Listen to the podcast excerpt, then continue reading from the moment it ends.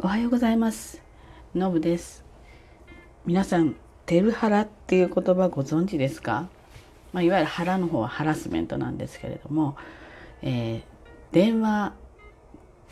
取りなさいみたいな電話取ることに関しての、まあ、ハラスメントテルハラそういうそうなんですね。であのまあね4月になりまして新たにね就職した人多いわけですよね。でこの世代、まあ、もう少し前ぐらいかな今の30歳ぐらいからかもしれないんですけれどもこの世代はですね電話をする電話を取るっていう習慣がほとんどないんですよね。でよくよく考えれば、まあ、メールで済んでしまったり LINE で済んでしまったりで LINE 電話ね来ても誰から来てるか分かるわけじゃないですか「あ何々ちゃんからだ」とかって分かるわけなので。なんていうの？見知らぬ全然見知らぬ人から電話がかかってくる。それを取るっていうこの習慣がないんですね。考えてみれば。で逆を返せば、まあ、私たちのような50代は、携帯そのものがなかったから全て電話。で例えば好きな人のところに電話するんでもお父さんが出たらどうしようとかみんなドキドキしながらねお母さんが出たらどうしようとかそういうふうにそんな思いをしながら電話か手紙みたいなものに、まあ、メッセージを託すわけですよね。だからこう緊張するっていうのは同じでわかるんだけれどもやっぱりそれに慣れているで普通の連絡例えば子どもの学校の連絡網とかやれ何って言っても電話連絡網電話番号で家の電話にかかってくるっていうものでしたよね。なのでこれねあのこう我々の世代から見て電話出るのがストレスで会社行きたくないとかって何言ってんのって思うわけですよ。でも若い人たちにとってその電話がとてもストレスになっている、ま、もしくは、まあ、ちょっと若干苦手っていう方ね60%ぐらいいるみたいなんですよね。でこれはやっぱり育ってきた環境が違うので多少ね理解を示してあげるてもいいかなっていうふうにちょっと私は考えます。であのなんだか子供に何かを教えるような感じになってしまうんだけど、まあ、そもそも慣れてないわけでで例えば私たちの年齢の人たちでねパソコンに慣れてないっていう人いっぱいいるわけですよ。こうどうやって操作していいかわからないとかで子供に聞いたりとか周りの人に聞いたりとか、まあ、苦手でやらなかったりとかってねもうまさにねこれと全く一緒なわけなんですよね。だからあんまりあのなんかこうぬるいよねとか電話ぐらいちゃんとやってほしいよねとかっていうのはまあ多少エゴかなと自分の苦手なことは棚に置いといて自分の得意とするところの他人の苦手を少しこう押し付けるっていうかねっていう感じがします。で、まあ、企業に勤めたりすると当然電話出るっていうことが必要になってきますよね。で今はうん、まあ、ちょっとどうしてもマスクしてるだから相手のこもった声になるから聞きにくいとかですねマスクしてて上司が結構いっぱいいるわけですよねで名前も覚えられてないそれからマスクしてる状態でね顔を覚えるってマスクしてない状態と比べると何倍も覚えにくいんじゃないかと思うんですよね。で例えば少し髪型変えてきちゃったりとかお洋服変えてきてしまったりすると判別するこうパーツが少ないから難しい。で知らない人からの電話でまずその会社名の聞き慣れてないから聞き取りにくいしかも誰々さん例えば鈴木さんいますかって言われた時にその鈴木さんが誰かっていうのはやっぱ最初のうちはねとてもわからないんだと思うんですよね。なのでこれはちょっと今の、まあ、時代のこと電話慣れてる慣れてないっていうこととマスクをした生活であるっていうことを加味して上司は何らかの対応を対策をねやっぱり電話取ってほしいわけですよ。あのまだ新しく来た人は仕事もたくさん覚えられてないしあのまず電話取るところならできるんじゃないかっていう期待もありますよねこちらが何か作業してる時に手を止めてね電話を出るというよりも効率全体効率を考えたらまあ新人の人に電話を取ってもらうっていうことがまあ、うん、効率から見てもあの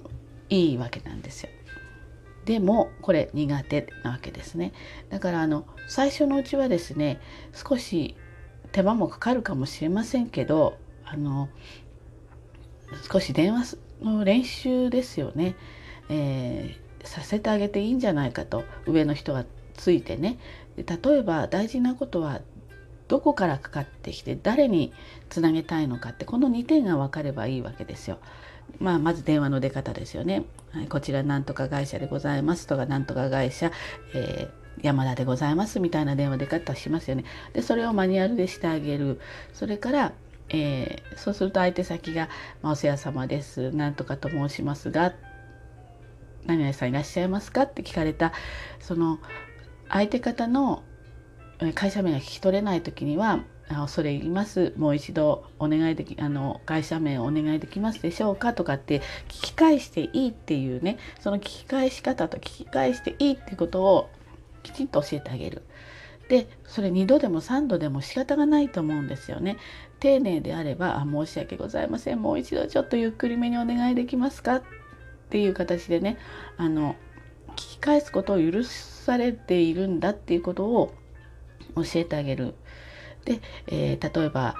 えー、A 会社の山田ですがえー、鈴木さんいらっしゃいますかっていうふうに相手方が言ってきたら「あ A 会社の何々様ですね鈴木でございますね」っていうふうにちょっと復唱させてあげると少し隣とか上司の人がね「あ誰々さんに電話なんだ」って分かればあの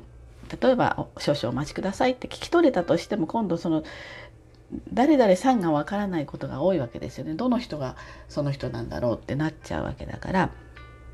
だそうした時にはちょっと近く上司がいてあげれば「あ鈴木さんあの人よ」とかっていうふうに言えるじゃないですか。そういうことを少し繰り返すともうそんな苦手意識ってとっくに超えちゃうんですよね。もうも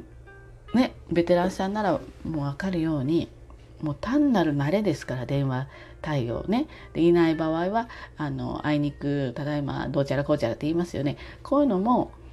ちゃんと練習させてあげればいいんです。もうたかが最初の1週間ぐらい。この1週間のそういった苦手分野の何て言うんですかね指導できなくして上司も何やってんのって感じですよね。で例えば1週間かかる子もいるしもう3日で覚えちゃう子もいるしあの耳の良し悪しっていうのもね人間あるんですよ。私なんか結構聞き取りにくい耳してるんで、えっと、こうちょっとあの聞き返すこともあったりしますよね。ですのでねあのこの程度の1週間ぐらいの指導これは手を惜しまずに上の人がやってあげる強いてはそれが自分たちの仕事の効率化につながっていくわけですよお取引先を覚えるとかねそういうことにもつながってくるし、えー、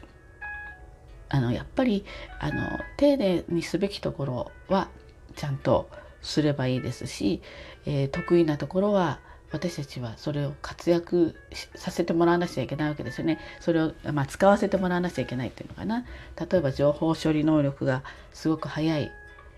自分たちより全然早ければそこさえカバーしてあげればその子たちのストレスは減るわけであってで自分たちの苦手なところはこれちょっとまとめといてとかこれをこういう形にしといてとかっていうのを早いですからね。今の若い子たちは。もうびっくりするほど能力そういうところを長けてますから。そういうところは逆に私たちが使わせてもらう。これもう上司遅いよねって。言われたら腹立つじゃないですか。仕方がないんですよね。私たちも一生懸命練習してるけどその何て言うんですか直感とかでえこういうものをパソコンウェブ的なことですよね。直感であのこう学んできた方じゃないからあのどうしてもやっぱりそこのスピードに限界があったり学校のでは全く扱わないできた世代だからね。なので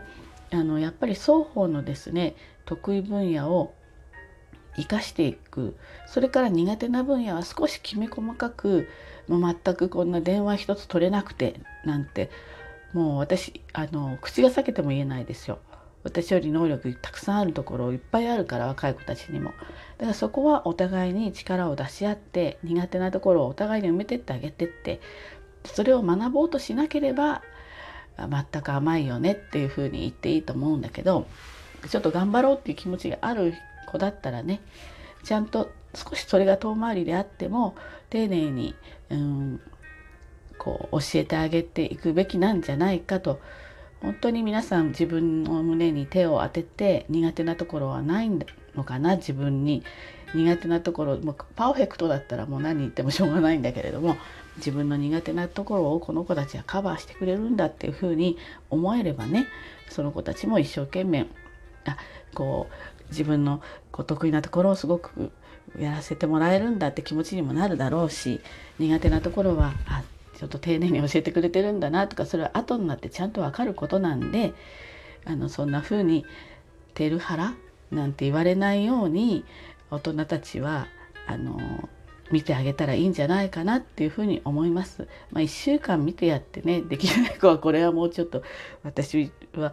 ちょっとダメねって思っちゃうかもしれないけれどもちゃんと1週間見てあげてほしいなっていうふうに、まあ、それどころじゃないかもしれないけれども